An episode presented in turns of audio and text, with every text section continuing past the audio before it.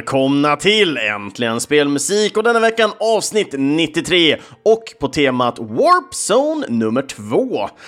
Och Warp Zone, det var ju mer bara för att jag själv inte hade så... Jag visste om att jag inte hade så jättemycket tid att kunna lägga på det här avsnittet, så jag tänkte ah, jag plockar lite fritt av spel som jag egentligen har spelat på sistone och plockar helt enkelt musiken därifrån. Och en av låtarna som jag tänkte vi tar och startar den här veckan med är sjukt jäkla mysig, så jag tänker den är jättenice att liksom bara mysa in det här avsnittet med egentligen. Eh, och den är fruktansvärt bra och spelet var riktigt bra också. Så att vi tar och kör ut då helt enkelt Yokus Island Express och Yoku Taidoa and the Village.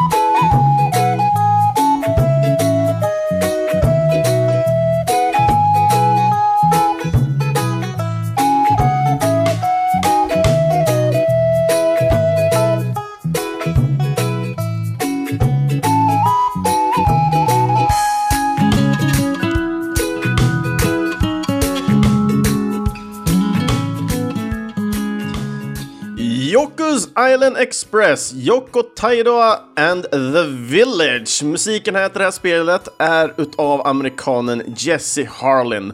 Och spelet utvecklades utav den svenska studion Villa Gorilla och släpptes världen över på PC, Xbox One, PS4 och Switch under förra året, det vill säga 2018. Nu vet inte jag när man lyssnar på avsnittet, men lyssnar man ner först så är det 2018 i alla fall, och det var förra året. Vi börjar ju närma oss som sagt tider när 2019 går över till 2020 med tanke på att det här avsnittet släpps precis efter första advent. Men när det väl kommer till Jesse i alla fall så är han en kompositör som har varit med och gjort musik sedan 2000-talet. Eh, hans första spel då var till Playstation-spelet Space Debris och sedan dess har Jesse jobbat med flertalet olika spel. Men främst är han nog känd för sitt arbete hos Lucas Arts där han jobbat på flera utav Star Wars-titlarna. Det första spelet var Star Wars Flight of the Falcon. Jesse är fortfarande aktiv idag och mer eller mindre då jobbar fortfarande på Star Wars-franchisen då han främst då arbetat på MMO-spelet Star Wars The Old Republic som då Bioware sitter och utvecklar. Och senaste så, men när det gäller hans musik så var det då till Star Wars The Old Republic och expansionen Onslaught. Så det var li lite det i alla fall från Jesse. Och när det väl kommer till Jockers Island Express och varför jag tycker det är så himla mysigt är som sagt det är väldigt färgglatt och, och, och dylikt till en början av det här spelet. Um, och um, spelet i sig innehåller en plattform i kombination med flipperspel. Så man går runt som den här lilla skalbaggen Yoku eh, och snurrar runt på sin, jag, jag vet inte ens varför han har med sig den här jävla stenen, men det är, någon, det är väl antagligen hans jävla favoritsten eller någonting. Men det, den, här, den här stenen i alla fall sitter fast i Yoku, så att när man kommer till de här eh, ska man säga, flipper-elementen då i spelet, då egentligen har han skjutit på den här stenen tillräckligt mycket för att den ska trilla ner från något slags berg och Joker mer eller mindre handlöst bara följ, flyger med då efter den här jävla stenen. Och just de här eh, elementen, det är då det börjar lite, bli lite mer pussellösning för att försöka lösa sakerna för att Joker ska ta sig från punkt A till punkt B. Och senare i spelet så låses mer och mer saker upp, vilket gör att man eh, helt enkelt har tillgång till att ta sig runt på den här ön på olika sätt och vis. Man kan som jag försöka breaka spelet ibland eh, och då händer ganska roliga saker. Eh, när man ska, kan ta sig till ställen som man kanske inte riktigt borde vid vissa tillfällen, vilket gör att det i sin tur kan bli lite mer komplext än eh, andra gånger. Men musiken i alla fall är annars väldigt stämningsfull och, och överlag ganska, ska man säga, upplyftande. Men också är den väldigt tematisk till de olika områdena som finns i spelet. Man kan till exempel simma runt eh, i, i spelet och man får som någon slags fisk på sig, så Joker flyger runt och är halväten av en fisk, ser rätt så hilarious ut faktiskt.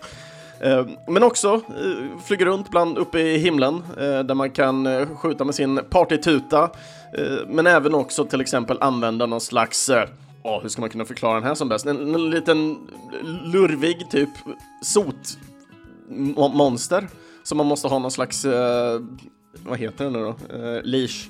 Ah, man, man behöver en leash i alla fall till den för att kunna an, an, utilisera och använda den här för att kunna svinga sig omkring i i de olika områdena som då man ska ta sig runt i på det här. Och det enda syftet egentligen som, som du har med det här spelet är att du är egentligen brevbärare på den här ön du hamnar. Och du ska dela ut egentligen post till de här olika individerna som finns på ön. Och i slutändan då ge till sto stora ledare, för ens gud är sjuk. Så man måste ge brev och låta liksom de stora ledarna komma, till, komma tillbaka och då möta upp och, och hjälpa då den här eh, skadade guden som, som finns då, då. Men mer om den storyn, det får ni absolut om ni spelar det här spelet som jag absolut kan faktiskt rekommendera. Vidare härifrån i alla fall så ska vi till ett spel som jag håller väldigt kärt till hjärtat. Det blir minst en timme vardera vecka. Minst. Och i veckan som har varit precis innan när jag då spelade in det här spelet så har jag lyckats återigen att trimma till mina rekord och det. Och för er som följer mig på social media så vet ni att jag lyckades nå till plats 408 utav alla som spelar då detta VR-spelet. Och VR-spelet som jag pratar om är inget mindre än Beat Saber och låten vi ska lyssna på är från deras volym 2. Och där har vi då artisten Boom Kitty och hans låt Rum and Bass. destroy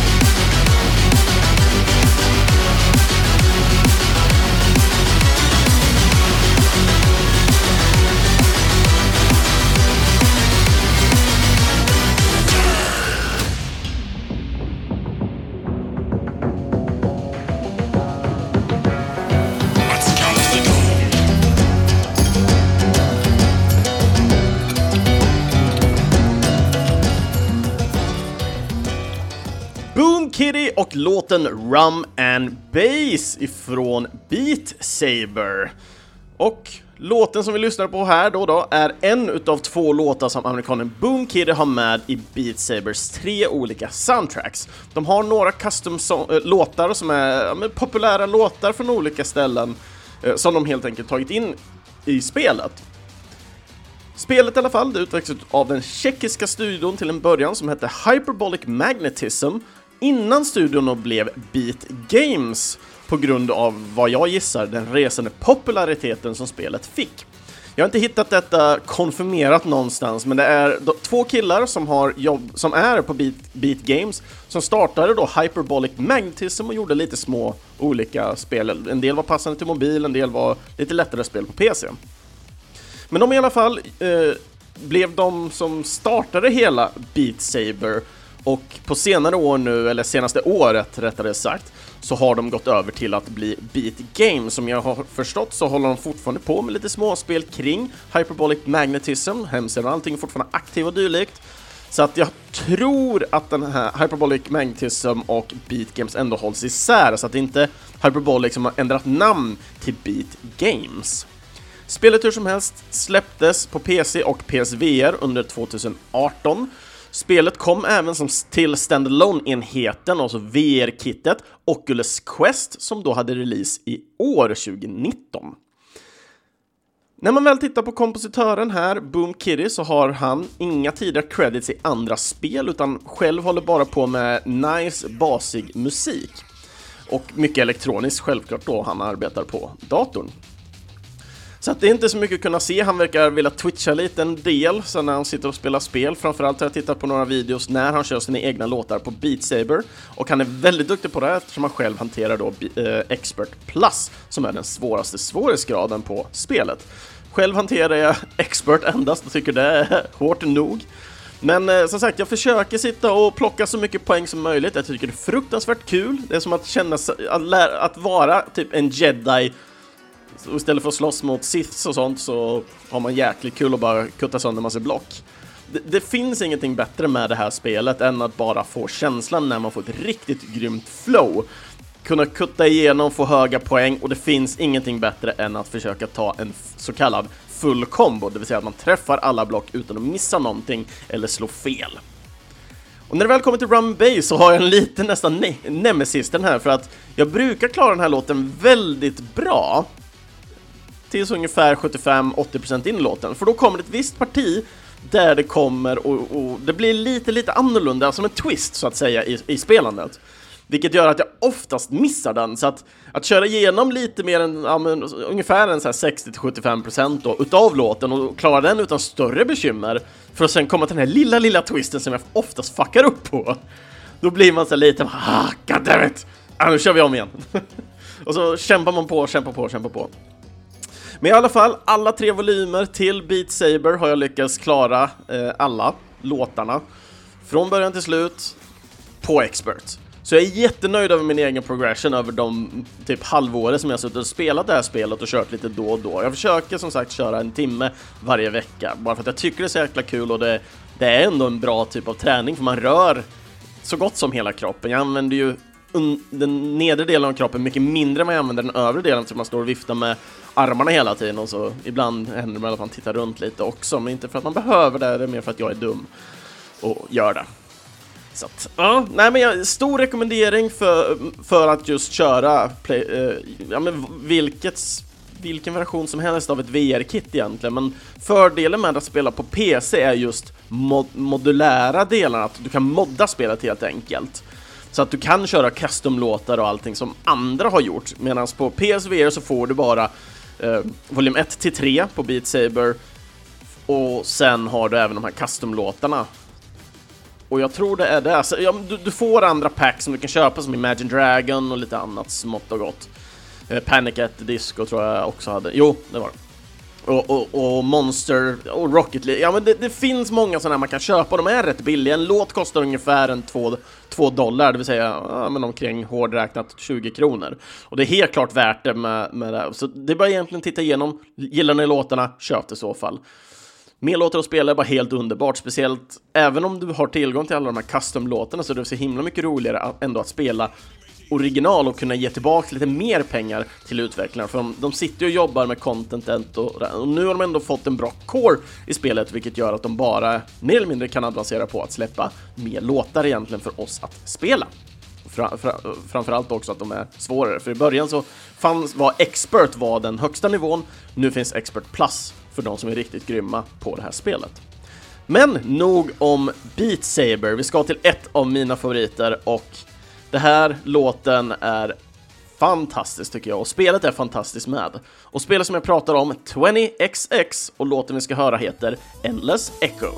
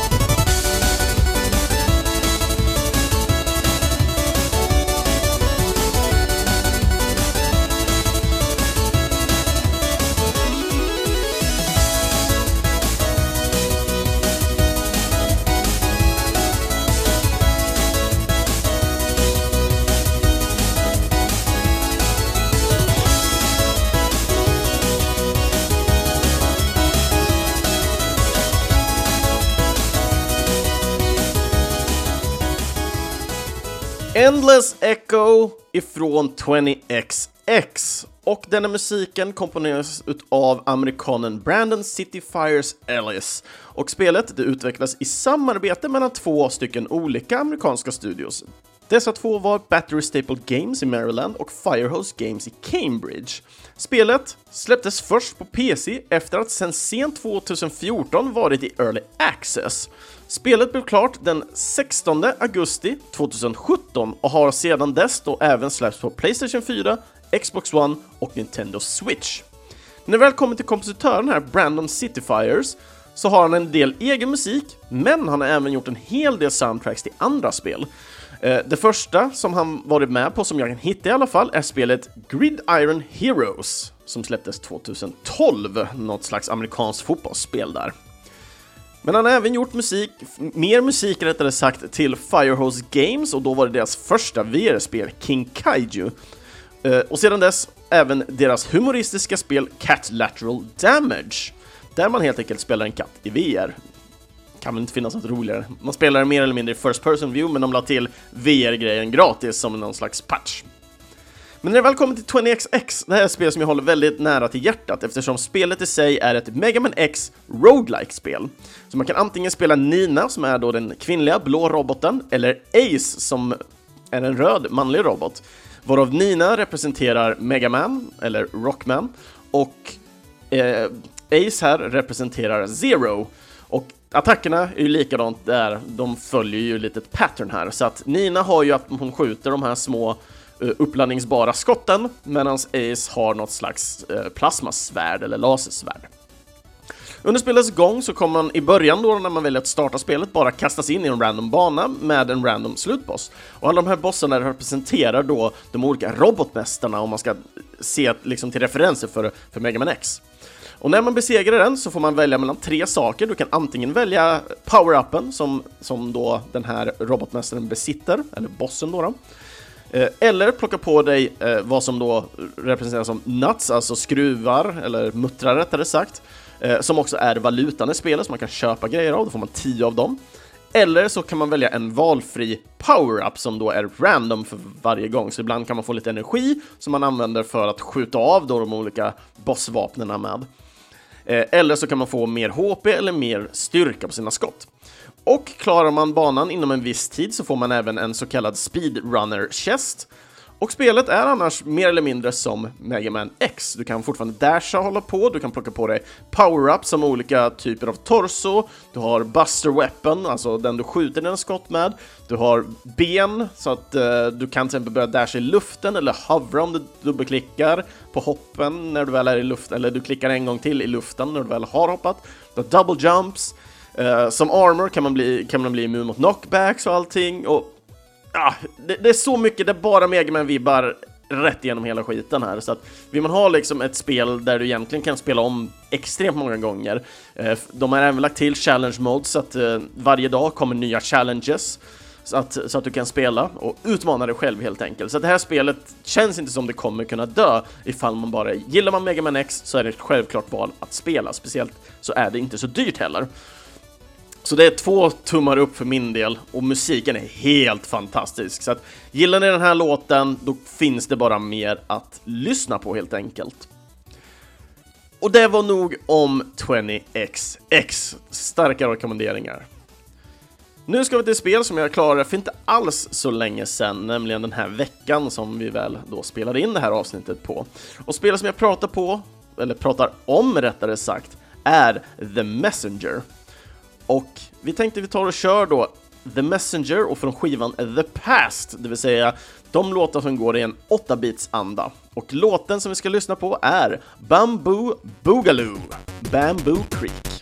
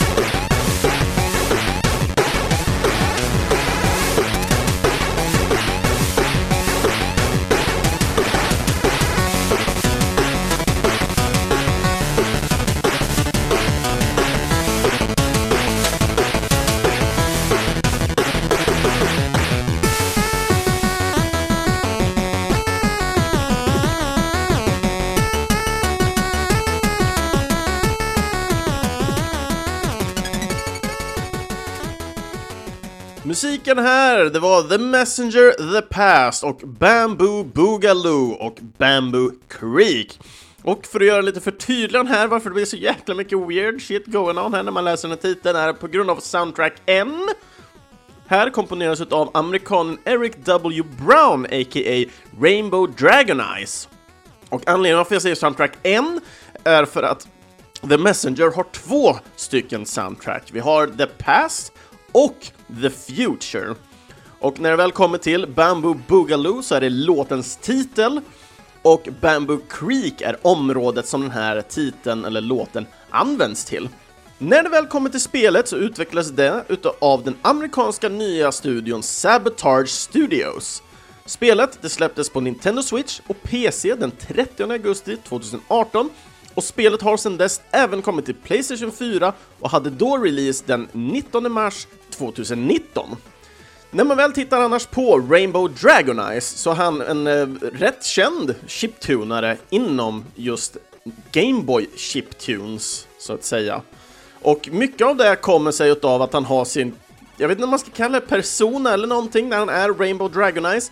Tänk er själva hur en, eh, om man skulle se honom live, en black metal liksom artist stå med ett Gameboy och digga loss och köra sin grej. Så att skulle man lyssna på Rainbow Dragon Eyes egna musik, Primal eh, Boost och, och dylikt, så skulle man höra extremt mycket growlande och, och, och typ synthesizad röst.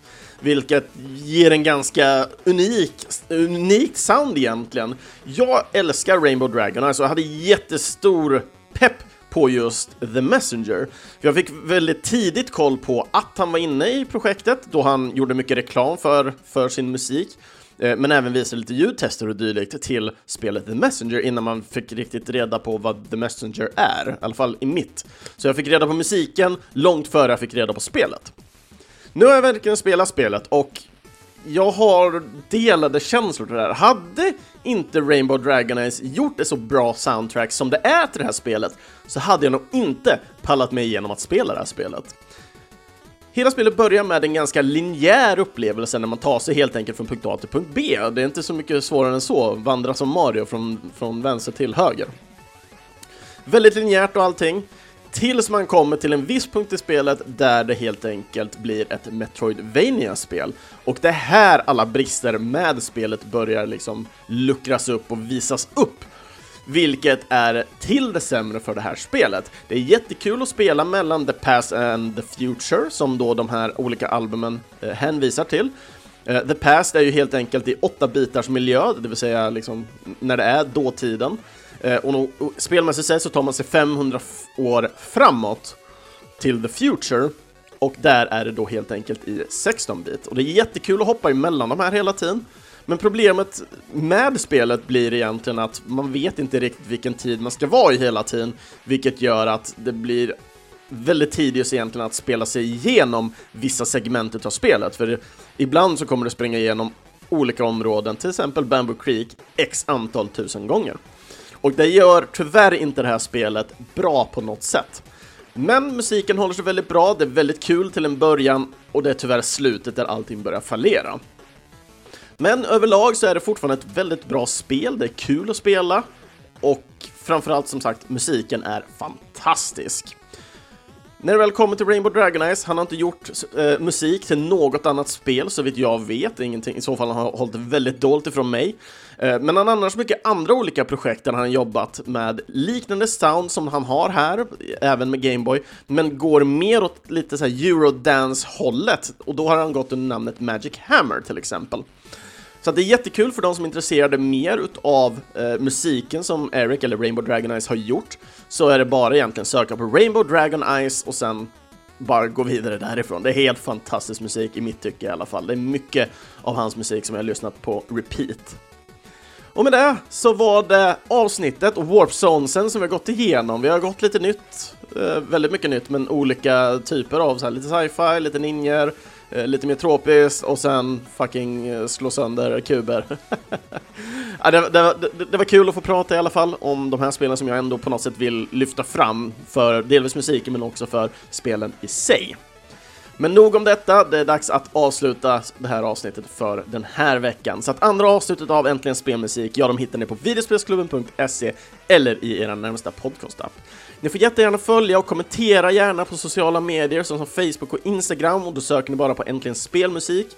Bara att kommentera gör att fler kan hitta avsnitten och det är jättekul att få höra vad ni tycker och tänker om avsnitten. För att nå mig, Kristoffer Schenström, skriv då i kommentarsfälten på antingen videospelsklubben.se, Instagram, Facebook eller varför inte joina in i videospelsklubbens egna Discord-kanal. Länken till den hittar ni på videospelsklubben.se. Har ni annars någon låt som ni väldigt gärna vill dela med er från ett spel som ni har spelat på sistone, så dela jättegärna med er utav den, för jag vill gärna höra era låtar från spelen som ni spelar just nu. Information vart ni kan hitta musiken eller mer information om kompositörerna, de kommer finnas i videospelsklubben.ses inlägg. Och det går jättegärna bra att stödja Äntligen Spelmusik och framtida kompositörer via vår Patreon-sida. Så surfa jättegärna in där och donera en liten slant för var månad för goda ändamål. Och de nuvarande underbara Patreon-backarna är Peter Nordlund, Stort tack för att du är med och backar Äntligen Spelmusik. Och framförallt grattis till dig, för det var ju du, du som är den enda Patreon-backaren, som även tog hem den signerade skivan ifrån Techman. Så att den är redan på väg till dig och jag hoppas att du har den strax i dina händer. Nästa vecka i alla fall, då har vi ett nytt tema och det, denna gången så är det dags för en kompositörspecial. Och kompositören som jag valt den här veckan, eller den här gången rättare sagt, är Carlos Viola. Och det är en önskad kompositör utav en av våra lyssnare som heter Patrik Storm. Så det var jättekul att du ville höra någon speciell kompositör här och jag vet vilket soundtrack som du vill att jag ska prata om. Men vi kommer absolut prata om det soundtracket också. Men mer om detta, det har vi helt enkelt nästa vecka. Ha det så bra allesammans och sköt om er. Hej då!